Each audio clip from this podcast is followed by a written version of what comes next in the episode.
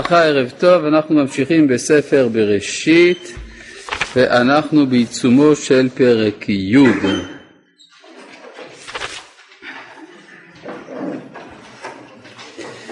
אה, בפסוק אה, כ"א, כן? פרק י', פסוק כ"א.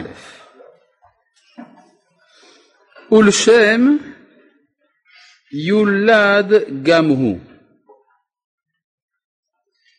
אבי כל בני עבר, אחי יפת הגדול.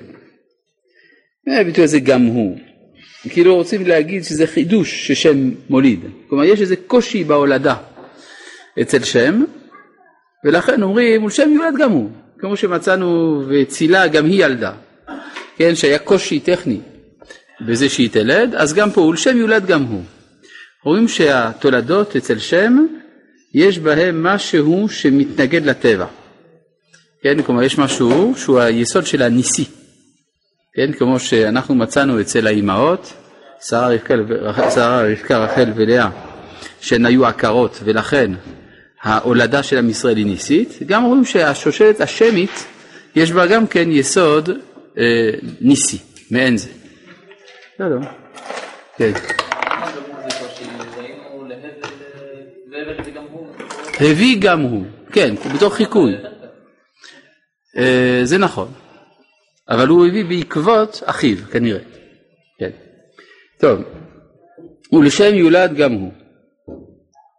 אבי כל בני עבר, אחי יפת הגדול. זה שם ממש קצת משונה. איך, איך מגדירים את uh, שם? ששם הוא אבי כל בני העבר. מי זה העבר? הנין של שם, נכון? שם יש לו בן בשם שלח, שיש לו בן ארפחשד, שיש לו בן עבר. יוצא שהעבר הוא הנין של שם. מה זה בני העבר? זה הבנים של נינו. אז זאת הגדרה קצת מצ'וקמקת. זאת אומרת, בדרך כלל, אפשר להגיד שהאדם הוא הסבא רב רבא של בני ניניו, אבל זאת הגדרה שהיא לא כל כך אה, בסיסית, אלא אם כן רוצים לרמוז משהו אחר. מה אתה רוצה? אתה רוצה, אני אבוא לשיעור שלך. כן, אה, מה שזה אומר, שכנראה הילדים של העבר זה העיקר. זאת אומרת, שהם השמיות בתמציתה. כלומר, יש מגמה שמית כללית, וראינו כבר מה זה השמיות, זה בקשת התכלית במהלך ההיסטוריה, ויש מבין כל המשפחות השמיות, יש מישהו שהוא ההמשך האמיתי, התמציתי של השמיות, וזה עבר. אבל אם נדייק לא כל עבר, אלא בני עבר. איך אנחנו נקרא בעברית לבני עבר? עברים, יפה. כלומר, העברי הוא התמצית של השמיות.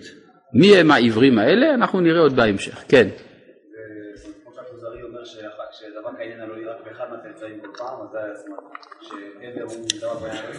כן, אפשר להגיד שזה כמו שכתוב בכוזרי, שהעניין האלוהי דבק בהתחלה בכללות האדם, אחר כך אצל בני שת, אחר כך אצל בני נוח וכולי וכולי, כלומר זה הולך ומסמסם, אבל זה הולך ומתרכז, נעשה ממורכז שם. צריך לברר מה כל כך מיוחד אצל בני העבר, שעושה אותם שמיים בתכלית. זה אני עוד לא יודע, אנחנו נראה כשאנחנו נמשיך את הלימוד. בסדר? טוב. ובני שם, סליחה, בני שם, פסוק כ"ב. בני שם, עילם ואשור. אה? כן, בשביל מה להגיד הכי יפה הגדול, וזה יותר קל, כן? אלא אה, הוא ראוי להיות, זה רש"י, כן? שהוא ראוי להיות האח של יפת יותר מהאח של חם. מבחינה מוסרית, הכל. ושיפת הוא באמת גדול. אז מה הוא שם? הוא גיבור. כן? זה או גדול או גיבור. האח, ש... האח של הגדולה זה הגבורה. אה, בני שם עילם ואשור, וארפחשד ולוד וארם. הפסוק הזה מלמד אותי הרבה דברים. א', שהארם זה לא ארפחשד, ושארפחשד זה לא ארם. לא, באמת, זה חשוב מאוד לדעת את זה. למה זה חשוב לדעת שהרפחשד זה לא ארם? כי אנחנו נראה במהלך הלימוד, במהלך הקריאה, אנחנו נגלה שיש צאצאים של הרפחשד שקוראים לעצמם ארמים, למרות שהם לא ארמים. נכון? מי הם הצאצאים של הרפחשד שקוראים לעצמם ארמים? בתואל הארמי, לבן הארמי. מה קרה שפתאום יש חלק של המשפחה העברית שמאמץ לעצמה זהות שאיננה הזהות שלה, אלא זהות של ארם. כן, כלומר, זה כנראה אחת הסיבות שהפסוק הזה נכתב בצורה הזאת. דבר נוסף אני לומד, כן.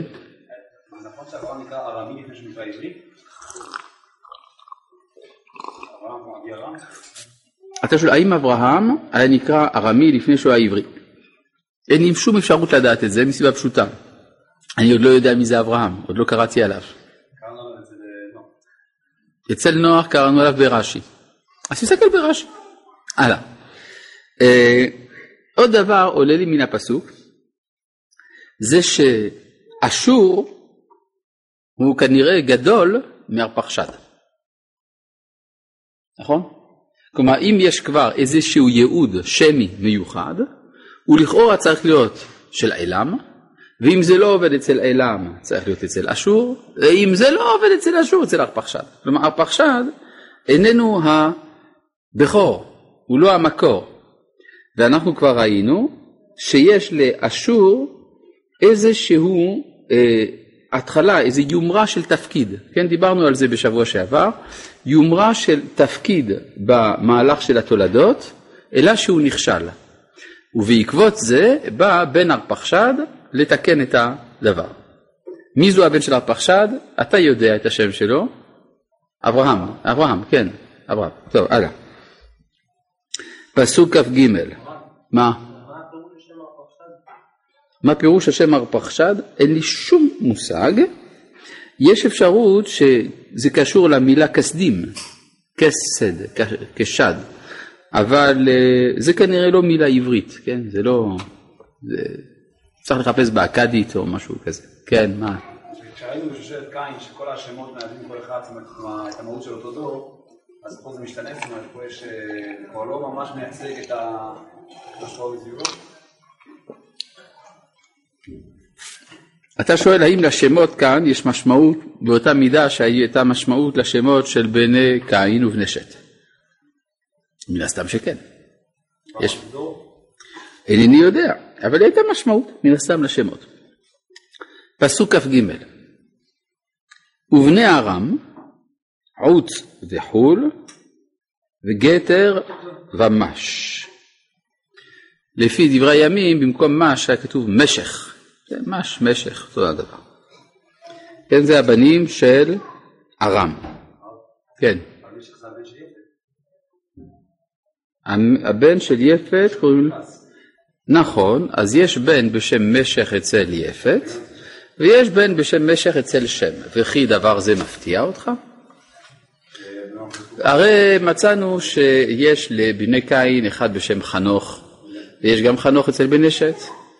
יש קינן ויש קין, יש מתושאל ומתושלח, למך והלמך, הירד וירד. אם כן, מהללאל מתושאל. אם כן, במה אתה כל כך מתפלא, או מחוייל, סליחה, כן? מה כל כך יש לתמוה כאן? למה בדברי הימים זה שונה ממש למשך? כי כנראה שלבן הזה יש שני שמות. קוראים לו גם מש וגם משך. כמו שיש אנשים שקוראים להם אה, יוסי וגם יוסף וגם יוס, נכון? אז מש, משך, כן? מוש, מושון, כן? וכל מיני שמות מקוצרים. נכון? וכדומה. מה? שלא יהיה מישמש. כן. לא, זה לא קשור, זה פרי, זה בגלל ט"ו בשבט אתה. טוב. עכשיו, אה, כ"ד, וארפחשד ילד את שלח, ושלח ילד את עבר. יש אה, זכר לעבר בחפירות ארכיאולוגיות, מצאו בעיר אבלה, בעיר אבלה שבצפון סוריה. אה, מצאו עיר קדומה מהתקופה שלפני האבות, והמלך של אותה עיר שמו היה עבר. כן? מעניין. מה? אבלה, כן. אנחנו עוד נלמד על העיר הזאת, יש לה משמעות, אה, כנראה היא רמוזה פה בפסוקים באיזושהי צורה, נראה. פסוק כ"ה ולעבר יולד שני בנים, שם היחד פלג, כי בימיו נפלגה הארץ, ושם אחיו יוקטן. לא 96. עכשיו, אה, מה זה הסיפור הזה? מה זה כי בימיו נפלגה הארץ? בימיו של מי? של פלג או של עבר? כלומר, אם זה של, בימיו של פלג, אז עבר יודע מראש מה יקרה בימיו של בנו, שהוא קורא לו על שם העתיד? אלא מה? אתה יכול לקבל את מה שחז"ל אמרו, שעבר נביא היה. אה, זה באמת מעניין מאוד. אם עבר נביא היה, זה ראשית הזהות הישראלית. הרי מה מייחד את עם ישראל לפי רבי יהודה הלוי? הנבואה. הנה, אתה רואה השורש של הנבואה נמצא שם, העבר. הוא נביא, כלומר הוא האב טיפוס של הזהות הישראלית. אז למה הוא לא מתחיל את עם ישראל? גם זה צריך לברר. אבל הוא באמת הבשורה של הזהות הישראלית, ומהו התוכן של הנבואה שלו? על מה הוא מדבר? על מה הוא מנבא? על הפילוג. סימן שמה מטריד אותו? האחדות. כלומר, הוא האיש שאיננו משלים עם הפילוג. ולכן אם היה פילוג, הוא קורא על שם הפילוג. מעניין, אה, האנושות שלפני הפילוג היא אנושות מאוחדת. ועבר הוא אחד כזה שזוכר שפעם האנושות הייתה מאוחדת והוא מכניס, הוא כאילו, הוא, כאילו, הוא מחדיר את זיכרון האחדות באנושות מפולגת. הוא יוצר את הנוסטלגיה. אז כלומר זה מאוד מעניין, הוא גם נביא, נושא הסגולה הישראלית, והנושא שמטריד אותו זה להביא לאחדות האנושות. זה כבר תוכנית שלמה, זה תוכנית של תרבות שלמה, של אומה שלמה, כן. זה נשמע הפוך, זה נשמע שהוא מקביר לתרבות הוא לא צריך, כן. את זה שהולך להיות פירוט. כאילו. אז תקרא לזה איתות אזהרה. כן, הוא מזהיר, תדעו לכם, עוד מעט זה יהיה, אוטוטו, כן? תיזהרו מהפילוג. עצור, פילוג לפניך. כן, משהו כזה. עכשיו, אני לא יודע אם האמירות של חז"ל פה הן אמירות היסטוריות, שבאמת זה בימיו של פלג ולא בימיו של עבר, שזה דווקא בסוף ימיו של פלג, לפי החישובים שחז"ל עושים. החישובים האלה יש להם משמעות. הם לא חייבים להיות בעלי, אה, לא חייבים להיות תיעוד היסטורי. יש לזה כל מיני סיבות למה אני אומר את זה, אולי באיזשהו שלב גם נלמד מדוע. טוב, ולעבר, אם כן אמרנו, סליחה, פסוק כ"ו, ויוקטן, שזה הבן הקטן. ילד את אלמודד ואת שלף ואת חסר מוות ואת ירח ואת אדורם ואת עוזל ואת דקלה ואת עובל ואת אבימאל ואת שבע ואת אופיר ואת חבילה ואת יובב. כל אלה בני יוקטן. שאלה, כמה? 12 ועוד אחד. יש לי מישהו עוד תשובה?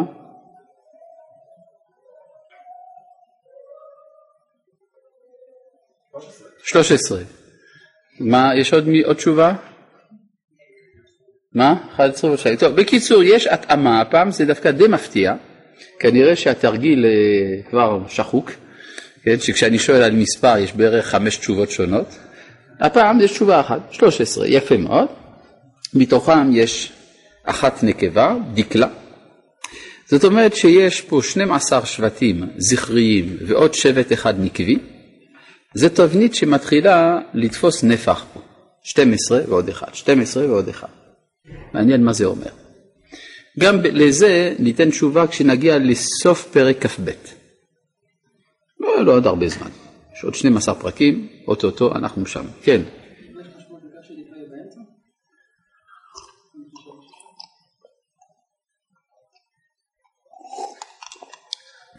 אתה שואל האם יש משמעות לזה שדקלה היא באמצע בין שישה לשישה. אה, מן הסתם, אני לא יודע. טוב. אה? כי בדרך כלל אה, אות שמסתיים, מילה שמסתיימת בקמץ וה' זה נקבה.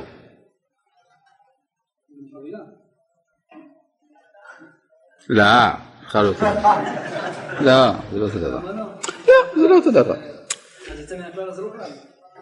כל יוצא מן הכלל, כלומר כל כלל יש יוצא מן הכלל, בסדר. עכשיו, לא, זה לא אותו דבר. מה? אני אגיד לך למה, כי דקלה זה נקבה של המילה דקל. דקל זאת מילה זכרית. אם הוספת ה' אז זה סימן מובהק לזה שזה נקבה. כן? כלומר אתה לא קורא למי שהוא אה, בשם המסתיים בקמץ וה' אם יש אפשרות לתת את אותו שם בצורה זכרית. לכן דקלה זה מובהק שזה נקבה. כן, מה אתה אומר? לא, שמעתי פעם שהשם הזה זה שם של עבודה זרה. שדקלה זה שם של עבודה זרה? סביר מאוד, כלומר הרבה מאוד מהשמות האלה הפכו להיות שמות של עבודה זרה. טוב, בכלל יש הרבה לדבר על הזיהויים האלה, כן? מי זה יוקטן הזה וכו'. על כל פנים דבר מאוד מעניין, אנחנו רואים שבינתיים פגשנו שתי משפחות מרובות ילדים, כנען ויוקטן. ודווקא אה, כנען ויוקטן הם המשפחות הדחויות. שדווקא אה, מ, אה, כלומר, מבני חם, כנען הוא זה שהפך להיות עבד עבדים, ומבני העבר, יוקטן הוא זה שלא דרכו נמשכה הסגולה. מעניין. אולי נוסיף עוד קצת, יש עוד משפחה של 12 בנים ובת בפרשת אה, וירא, המשפחה של בני נחור, כן, בני מילכה וראומה, שמונה מן הגבירה, ארבעה מן השפחה, ועוד אחת נקבה, וזה דווקא המשפחה הדחויה. גם אצל בני אברהם יש 12 בנים לישמעאל וגם בת, נוויות, אה, סליחה, אה, בוסמת או מחלת, תלוי, אחות נוויות, אז זה 12 בנים ובת, וזה דווקא בני ישמעאל, זאת המשפחה הדחויה. מעניין מאוד. אז כנראה שמי שמבין הבנים יש לו 12 בנים ובת, הוא הדחוי. אל תגיד ככה, זה לא יפה, עלינו. כן? זה מעורר שאלה, נכון? מעורר שאלה. אבל בעזרת השם אנחנו נגיע לזה בפרק כ"ב, עד אז נעזר בסבלנות. אני רק מעורר פה שאלות, כן? והעניין שהכתוב בעצמו מעורר את השאלות האלה, כן, מה אתה אומר? משמע סתם שיש פה איזשהו, אה, הישראלי. נכון, נכון, נכון, נכון. ומי שמקטין את עצמו לכאורה צריך להיות הדחוי, הוא לא, הוא לא הפעיל, נכון? או שהפוך, זכו שישראל, השם שהקטינו את עצמם, והם זכו להיות זה מה ש... אז השאלה אם זה מועיל, כלומר האם זה בחירה טובה לבחור באומה שמקטינה את עצמה, אולי היא לא יכולה למלא את תפקידה, מה אתה אומר?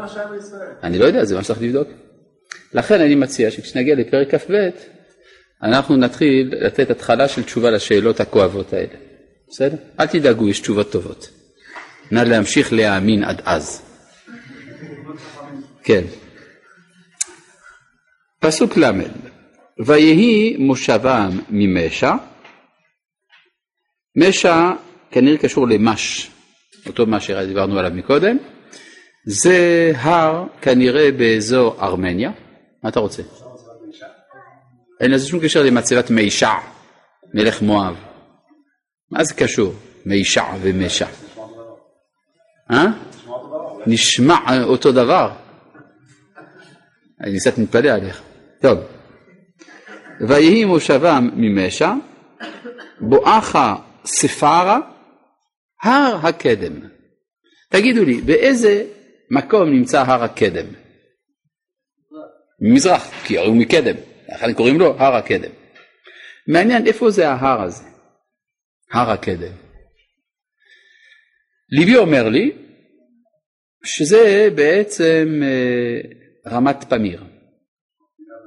כן, כלומר מה שנקרא אזור גג העולם, אזור אפגניסטן שם, בין אפגניסטן לסין, זה הר הקדם, כי בני שם, לפני שהם פלשו אל המזרח התיכון, היו באמת יושבים באזור ההוא. אחר כך באו מן המזרח, פנו מערבה. אז יש סבירות שזה שם. עכשיו למה זה חשוב לי? זה יסביר לנו כמה דברים מפרק י"א, שזה לא כל כך רחוק. בסדר? טוב. עכשיו אנחנו מגיעים כאן למשפט אה, מרכזי מאוד, שבעצם מצאנו כמותו פעמיים כבר בפרק י', והמשפט הזה הוא דורש התבוננות. אלה בני שם, למשפחותם ללשונותם, וארצותם לגוייהם. אנחנו רואים פה ארבעה ביטויים, משפחותם, לשונותם, ארצותם, גוייהם. אה, מדובר פה על קבוצות אנושיות, קבוצות של בני אדם. ואנחנו רואים שבהתחלה הקבוצות של בני אדם כונו בשם משפחות. וקורה אחר כך, לקראת סוף הפסוק, שהמשפחות הופכים להיות גויים, גוייהם. מה ההבדל בין משפחה לבין גוי? בין משפחה למשפחה, מערכת היחסים הצפויה, הנורמלית, זו מערכת יחסים של שלום. אה, אתם אה, תהיו פה בשכונה בשבת, תבואו תאכלו אצלנו, סעודה שלישית. אה, אולי יש לך בן, לי יש בת, בוא נחתן אותם. כן? יש, אה, אפשר לעשות טיול משותף וכדומה. זאת אומרת, אה, בין משפחות, יחסי שכנות טובים קיימים. אפשר לבקשה לקחת מכם את המקדחה. אה, כן, אגב, אפשר באותה הזדמנות תביא לי את זה. בקיצור, יש יחסי ידידות. זה המשפחות. בין גוי לגוי, המצב הצפוי הוא המלחמה. עד כדי כך שישעיהו אומר, לא יישא גוי אל גוי חרב ולא ילמדו עוד מלחמה. כלומר, בין גוי לגוי יש עוינות טבעית, ואם יש שלום זה נס. זאת אומרת, מה זה גוי? זאת המדינה, האומה. ברגע שנוצרות אומות, אז באותה שעה נוצר גם הזר. כלומר, אפשר לומר, הלאום זאת מיקרו-אנושות. אם אתה בפנים אתה משלנו, אתה בחוץ אתה לא משלנו, אתה כבר מאיים. אתה זה שעלול או עשוי בבוא הזמן להיכנס איתי למלחמה. אז אני רואה, בותך, רואה בך אויב גם כשאתה עושה איתי שלום. זה הגדרה של הזר. נגיד את זה בשפה יותר פשוטה, זאת ישות פוליטית. בין גוי לגוי יש מלחמה, בין משפחה למשפחה יש שלום. מה גרם להידרדרות הזאת? פשוט השינוי בהגדרה. מה מגדיר את המשפחות כמשפחות? מה התשובה? אלה בני שם למשפחותם, ללשונותם. הלשונות הם המגדירים. מה זה לשון? מה פתאום שפה? הרי המילה שפה ידועה. אז אם ככה שפה זה לא לשון, ולשון זה לא שפה, אפילו מבחינה ביולוגית. השפה זה מהשפה ולחוץ, הלשון זה בפנים. לשון. למה קוראים לזה לשון? כי זה לש. נו? כן? מסובבים את הלשון בפנוכו. מה? אפשר לקרוא לזה התרבות. לשון זו תרבות. שפה זה דרך תקשורת. זה, זה מבחוץ. כדי שאני אוכל להעביר לך מידע אני משתמש בשפה. מן השפה והחוץ. כן? זה השפתיים. אבל הלשון זה התוכן הפנימי. לכן אמרו חז"ל ש... יש הבדל בין חוכמה יוונית ללשון יוונית. אז מסביר הרב קוק מה זה לשון יוונית זה התרבות. יש אה, תוכן פנימי. אז אם כן, כל זמן שההבדל בין הקבוצות האנושיות הוא התרבות, אז עדיין אין מלחמה. בארצותם, לגוייהם, כלומר ברגע שמה שמגדיר את הקבוצה זה הטריטוריה, אז כבר נוצר הגוי. אז חוזרים למלחמה. עכשיו יש פה בעיה קשה מאוד, אם תשימו לב. כלומר, אנחנו זוכרים שהמבול היה בגלל שמלאה הארץ חמאס. זאת אומרת, הייתה אלימות. האלימות התפשטה בעולם כולו. זה היסוד של המלחמה. בגלל החמאס שהתפשט, האנושות נחרבה. ועכשיו האנושות נבנית מחדש, וממציאים מחדש את המלחמה. אז מה, לא יבוא מבול? זה סכנה עצומה. כן, ברורה, ברורה הבעיה. כן, זה מה שכתוב כאן, אלה משפחות בני נוח לתולדותם בגוייהם, ומאלה נפרדו הגויים בארץ אחר מגדל בבל. נכון? אה, לא, לא כתוב ככה אצלכם? אצלי כתוב, אה, נכון, אחר המבול. כי אני הייתי רגיל, ממה שסיפרו לי בגן ילדים דתי, שההתפלגות של הלשונות זה אחרי מגדל בבל. אבל פה זה לא כתוב ככה, אצלי בתורה לפחות, בחומש שאני קניתי, לא זה, אבל יש לי אחר שקניתי, שם כתוב אחר המבול. כלומר, ההתפלגות של התרבויות ושל הלשונות ושל, ה, אה, ושל העמים והמדינות, כל זה קורה מיד אחרי המבול. מה פירוש המילה אחר? יש הבדל בין אחר לאחרי. חז"ל אמרו, אחר זה סמוך, אחרי מופלג. פה כתוב אחר, היינו סמוך. מיד אחרי המבול מתפלגת האנושות, בלי קשר למגדל בבל. ואז אנחנו רואים מיד הסכנה העצומה של חזרת המלחמה לזירה. ואז יש סכנה מחודשת של מבול. אנחנו יכולים להבין אם כן שהדור שמיד אחרי המבול מודאג בעיקר מדבר אחד, כיצד למנוע את חזרתו של המבול. אפשר לומר שהם פחדו מדבר אחד, שהשמיים ייפלו להם על הראש. כן, סכנה. כי הם, אה, הם היו המגלים של העיקרון שעל פיו העולם המוסרי מתקיים. יש, כן בבקשה. מה? מה לגבי הברית של נוח? יש ברית, אבל לא יהיה ברית, אז, אז לא יהיה מבול של מים, יהיה מבול של אש. ואם לא יהיה, ואולי הם לא יודעים את זה, ואולי יהיה מבול חלקי. כן? ואולי רק נוח יודע את הברית. כן, עובדה, תסתכל ברש"י, בפרק י"א, פסוק, פסוק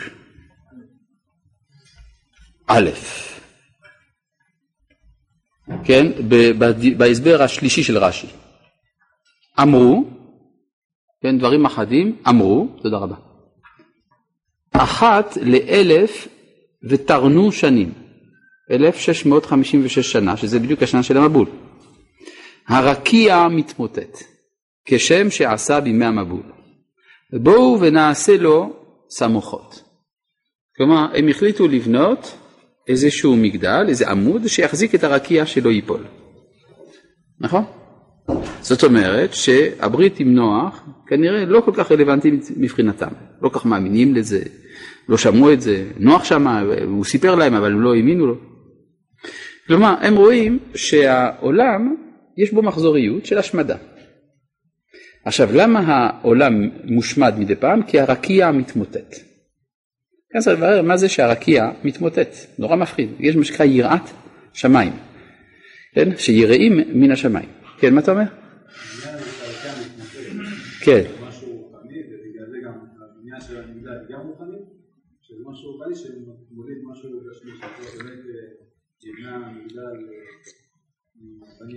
אני עוד לא יודע. אני עוד לא יודע מה זה המגדל, האם זה רוחני או לא, אני גם לא יודע מה זה הרקיע, אם זה רוחני או לא. בואו ננסה להבין קצת, כן, מה אתה אומר? אתה מודע לזה שכשאתה שואל שאלה זה מעכב את האפשרות להתקדם, כן? כן. בסדר, רק רציתי שתהיה מודע. זה לא הסתה נגדך. טוב, נו. האנושות מפלגה ישר אחרי המבול, כדי למנוע מצב שתהיה מאוחדת, כי כשהיא מאוחדת יכולה ליפול חזרה, וכשהיא לא מאוחדת היא לא יכולה ליפול.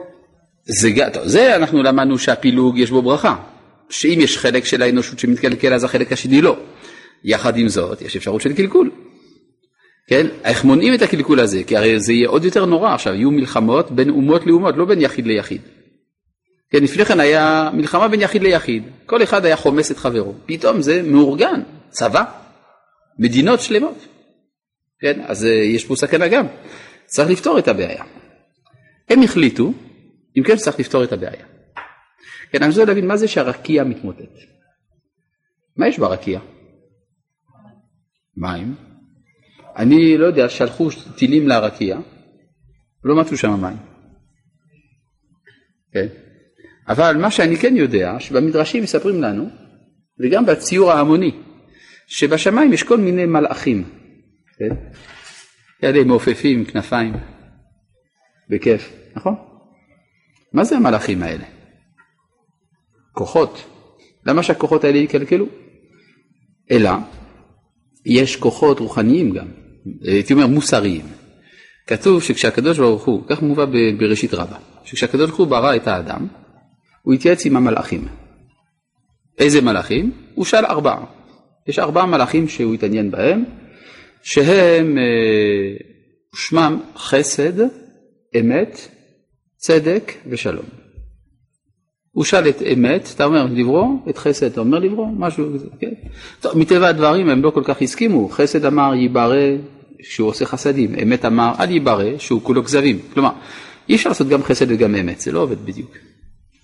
צדק אמר ייברא, שהוא עושה צדקות. שלום אמר אל ייברא, שכולו קטטה. טוב, זה בעיה. קודם למה שאלת את המלאכים? חוץ מזה בסוף הוא עשה ההפך ממה שהם רצו. אז למה הוא שאל אותם בכלל? כן? שלא ישאל. אלא מה? אם שואלים את, הרי כדי, כשהוא ברא את הג'ירפה למשל, הוא לא שאל אף אחד.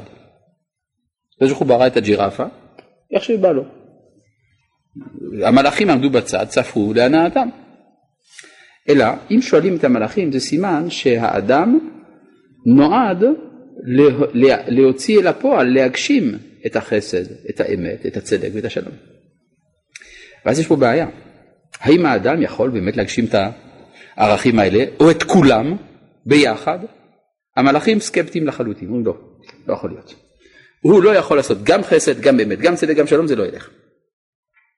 כן? וכי, ולכן הערכים אומרים אל תביאו אותנו לארץ, תשאיר את זה בשמיים. האדם בינתיים נברא, כן כתוב אה, שהקדוש ברוך הוא בזמן שהמלאכים רבו ביניהם ברא את האדם, שנאמר נעשה אדם, כבר נעשה עוד לפני שגמרתם להתווכח, ואז המלאכים כעסו מאוד, ויותר מכולם אמת, צעק מכולם. ואז הקדוש ברוך הוא תפס אותו והשליך אותו לארץ, שנאמר ותשלך אמת ארצה. אמרו המלאכים, רגע, ריבונו של עולם, אם אתה עושה את זה, אין לך יותר חותם. כלומר, אין לך יותר קריטריון לערכים. אתה לוקח את האמת, אתה מוחק את הכל. תעלה אמת מן הארץ, שנאמר, אמת מארץ תצמח. פירוש הדבר הזה. כן, שהמלאכים יש להם קושי בגלל שהם אינם יודעים את סוד הזמן.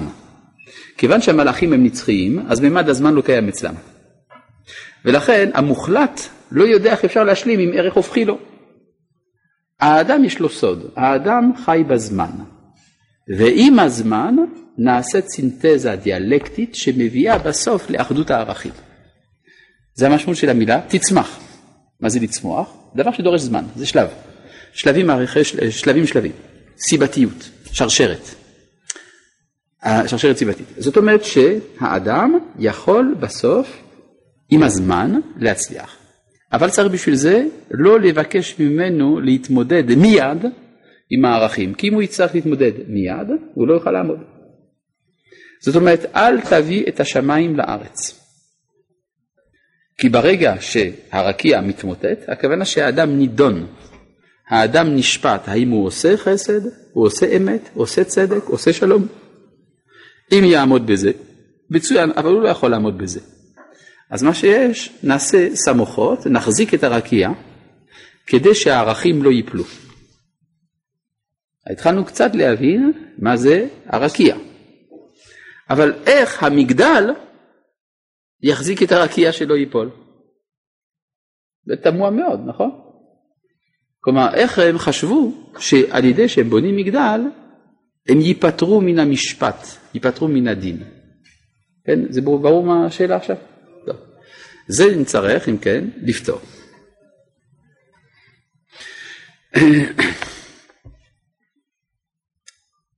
ויהי, אז, כן, פסוק י', פרק י"א, פסוק א', ויהי כל הארץ, שפה אחת. מה פירוש שפה אחת? כולם דיברו באותה שפה. אני חשבתי שיש לאדם שתי שפות. השפה העליונה והשפה התחתונה, לכן קוראים לזה שפתיים. כל הארץ היה להם רק שפה אחת? היה צריך שתי שפות, כן? אלא, איך כתוב, הנני עומד על שפת היאור. מה זה שפת היאור? צד. אז כולם היו באותו צד, זה הכוונה. כלומר הייתה אחדות דעים. הם ראו את אותן תוכניות טלוויזיה, קראו את אותם העיתונים והשתתפו באותן תחרויות. כלומר היה, הייתה אחידות תרבותית, מחשבתית, ערכית. כל הארץ שפה אחת. כן. ללשון אותם. לכן כתוב ודברים אחדים. מה זה דברים אחדים? אומרת הגמרא בירושלמי, שהיו מדברים בשבעים לשון. הם לא, הם מדברים שפה אחת, אבל הדברים הם אחדים. למה רש"י כותב לשון הקודש? כן, שפה אחת, לשון הקודש. דברים אחדים, שבעים לשון. רש"י לא הביא את זה, אבל התלמוד הירושלמי הביא את זה. יש לך משהו נגד הירושלמי? מסתדר ביחד. מה? איך יכול... לשון אחת לשון הקודש או שילוב לשון? זה שני דברים שונים. יש להם לשון אחת, שהיא לשון הקודש, כלומר הלשון של הקודש. דהיינו הלשון שדרכה מתגלה דבר השם. יש איזה מין גורם מאחד, אינטואיציה מאחדת. בפועל כל אחד מדבר בלשון שלו, 70 לשון. מובן? יש מה שנקרא לינגואה פרנקה, זאת אומרת השפה של המסחר. היום זה אנגלית, כן? היום כל העולם כולו מדבר אנגלית, למרות שכל אחד מדבר בשפה שלו. כן. אמרנו שלשון זה תרבות, זאת אומרת שהיה להם תרבות של קודש? אפשר לומר, כלומר הם זכרו את זה, שיש תרבות גם של קודש, נכון, זה נמצא באיזשהו מקום, הם עוד לא שכחו. כן, אנחנו רואים שבכל הסיפורים העתיקים ביותר של התרבויות הקדומות, הם מדברים על תקופה, שהם קוראים לה תור הזהב, שזאת התקופה שבה האלים היו הולכים על הארץ, נכון? האלים היו בינינו, אחר כך האדם מידרדר, האלים הסתלקו, עלו לרקיע. ככה הם אומרים, גם, בת, גם במיתולוגיה היוונית, גם בסינית, כולם. זאת אומרת שהם סבורים שהייתה תקופה שהקודש היה פה. זה בשפה שלהם, כלומר הם לא יודעים איך לבטא את זה, הם מדברים בסגנון מיתולוגי, אבל זה מה שהם אומרים. אז גם פה התורה עומד, ויהי כל הארץ שפה אחת, רש"י, לשון הקודש. דברים אחדים שהיו מדברים בשבעים לשון. דבר השמיים בלשון הקודש. מה? והם דיברו שבעי לשון, זאת אומרת יש תודעה של נקודה מאחדת, ויחד עם זה ייחודיות של כל אחד. נכון? למשל, תיכנסי לבית כנסת, תראי, יש שם בית כנסת מלא באנשים. כולם עובדים לאותו אלוה. וכל אחד זה דברים אחדים, זה משהו אחר. אפשר להיכנס לעולמו הפנימי של כל אחד ולראות שזה עולם אחר. כן. איך אפשר תוך חמש דורות לפתח 70 שפות? איך, למה הגעת לחמש דורות?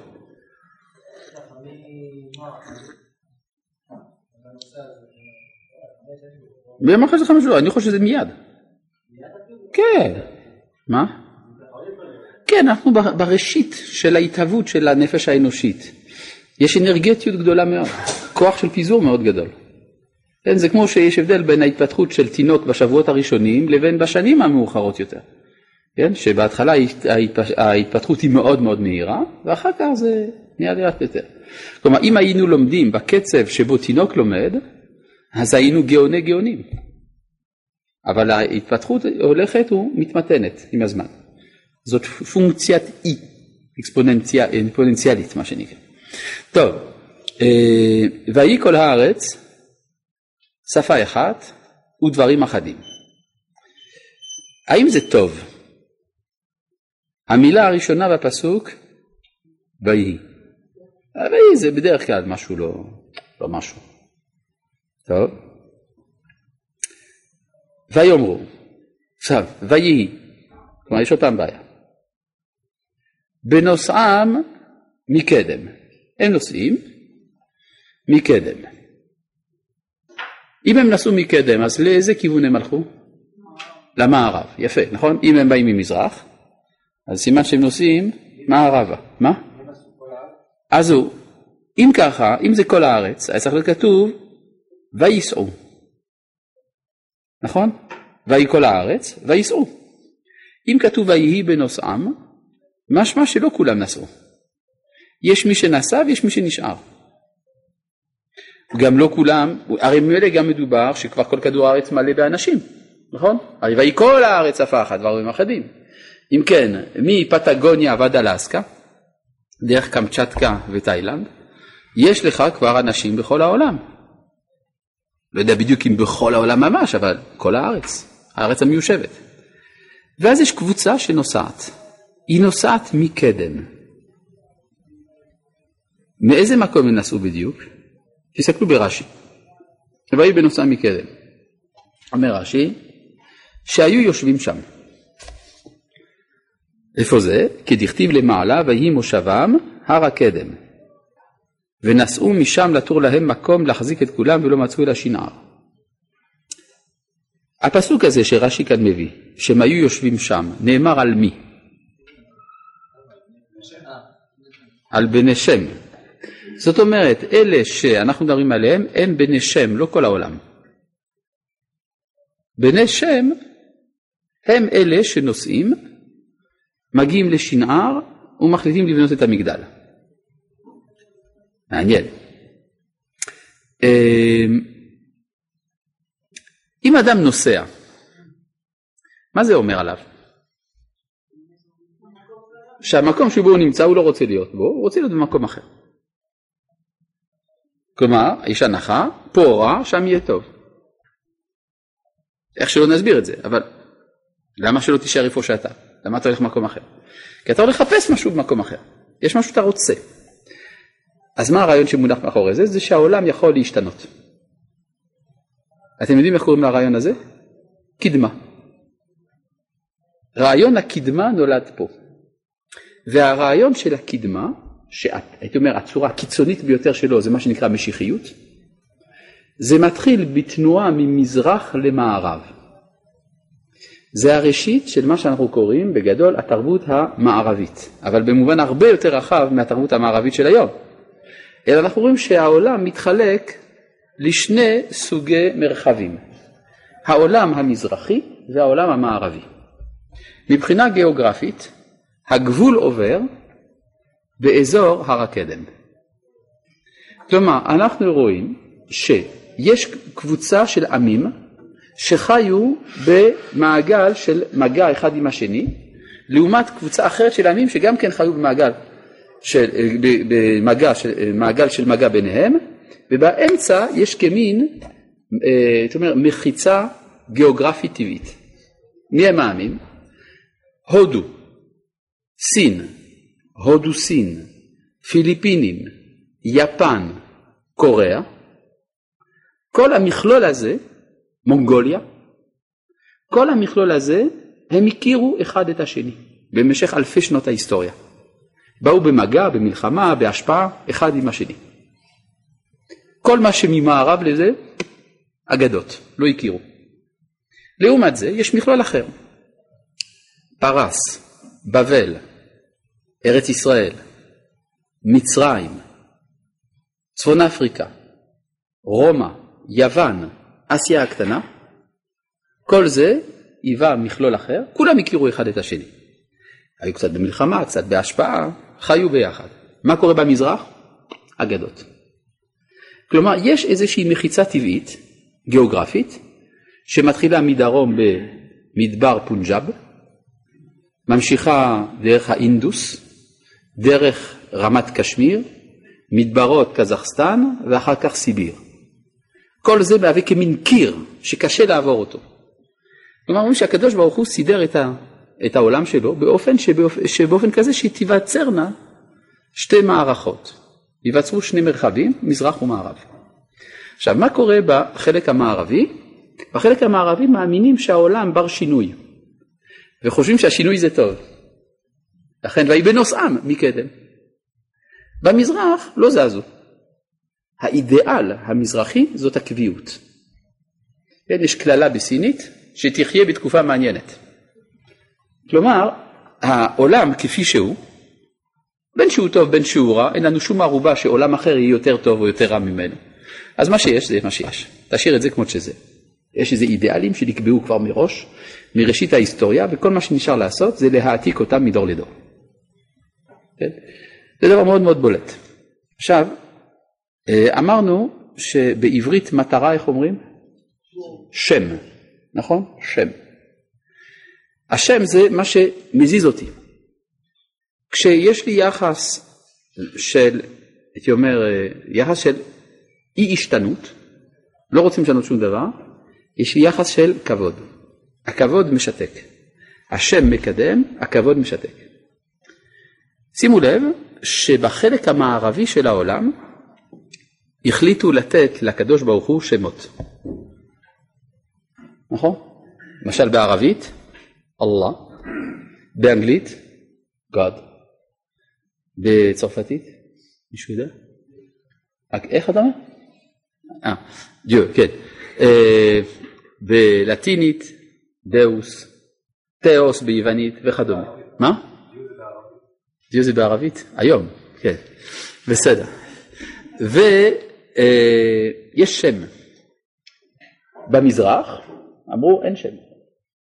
תאו אשר תוכל לכנותו, איננו התאו באמת. נטול השם הוא המקור לרבבות דברים. אז למה הם מומחים במזרח? לא לשם, אלא לכבוד. אומר הנביא ישעיהו, רק שנייה, בפרק נ"ט, פסוק י"ט, ויראו ממערב את שם השם, וממזרח שמש את כבודו. אתם רואים שישעיהו חושב כמוני. כן. ויראו ממערב את שם השם, וממזרח שמש את כבודו, כי יבוא כנהר צר רוח השם נוססה בו, ובא לציון גואל. זאת אומרת שלפי ישעיהו צריך, יש שתי משימות רוחניות, משימת השם ומשימת הכבוד. כשהמשימות האלה תושלמנה, אז נוכל להגיד ברוך שם כבוד. מלכותו לעולם ועד. כן, זאת אומרת זה התפקיד של עם ישראל לחבר את שתי המגמות האלה. אז ככה אנחנו רואים שכל החלק המערבי של העולם שותף לחטא שהתורה כאן מכנה אותו חטא מגדל בבל, שהוא חטא המרידה. איך זה מרידה אנחנו נלמד. אבל החלק המזרחי של העולם לא שותף לחטא הזה. אז מה החטא של המזרח אם יש כבר? השכחה. זה דור אנוש. אנוש בערבית זה לשכוח, נכון? איך, אה, יש פה מישהו שסבתא ספרדיה? איך היא אומרת אה, שכחתי? אינשית, נכון? נכון? ככה אומרים? שכח, נכון? שיט, כן, כלומר שכחתי, אנוש. זאת אומרת, יש מי ששוכח את אלוהים ויש מי שמורד באלוהים. המערב מורד, המזרח רק שוכח. לכן אנחנו רואים דבר, תופעה מאוד מאוד מיוחדת במהלך ההיסטוריה. איפה עם ישראל היה? בחלק המערבי, לא בחלק המזרחי. עובדה, כן? לא, ימצאו איזה קהילה יהודית בקייפנגפור שהיה שם איזה משהו, כן, נכון. וגם קצת בקוצ'ין, היו, היו. אבל זה לא משמעותי מבחינת המהלך ההיסטורי הכולל. זה אומר שעם ישראל בא כתגובה לחטא דור הפלגה. ברגע שאנחנו גומרים זה, ואנחנו כבר גמרנו, זה כבר ארבעת אלפים שנה שאנחנו מטפלים בזה, גמרנו לטפל, חזרנו לכאן. מה אנחנו עושים עכשיו? מתחילים לטפל במזרח. איך מטפלים במזרח? כלל גדול, קליפה קודמת לפרי. לכן חלק מן המסלול ההכרחי של כל בן טובים בצפון תל אביב, אתה גמרת את הסיירת, אז לפני הסמסטר, יש לך כמה חודשים, אתה נוסע אל המזרח, זה שליחות. זה שליחות. אה, מה קרה לבן שלכם? שמעתי שהוא אה, גמר צבא, אה, הוא במזרח בטח. הלך לעבוד, זה נורא, כן. מתביישים, יוצאים לטיול בחוץ לארץ שאף אחד לא ישאל שאלות וכו'. כן. כלומר, זה חלק מן המהלך. עכשיו, זה בגלל שזה כמו כל תהליך גדול, הוא מתחיל קודם כל בצורתו המקולקלת, ברור. אז בשביל זה הקמנו את מכון מאיר, יש לנו, הסכ- יש לנו הסכמים סודיים עם המנזרים בתאילנד, עושים מחלפות, כן?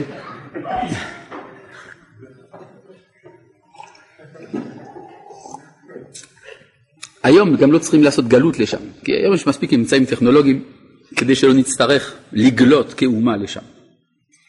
אבל דבר מעניין, כל המהלך הגדול הזה מתחיל במילה אחת, בנוסעם. כלומר, ברגע שנסעו, בעצם העולם חולק לשניים, מזרח ומערב. כמובן זה תהליך מאוד מאוד מאוד ארוך, כן, זה לא בבת אחת. ויהי בנוסעם מקדם. וימצאו בקעה בארץ שנער וישבו שם, הפסיקו לנסוע. שאלה, מה זה בקעה? מה?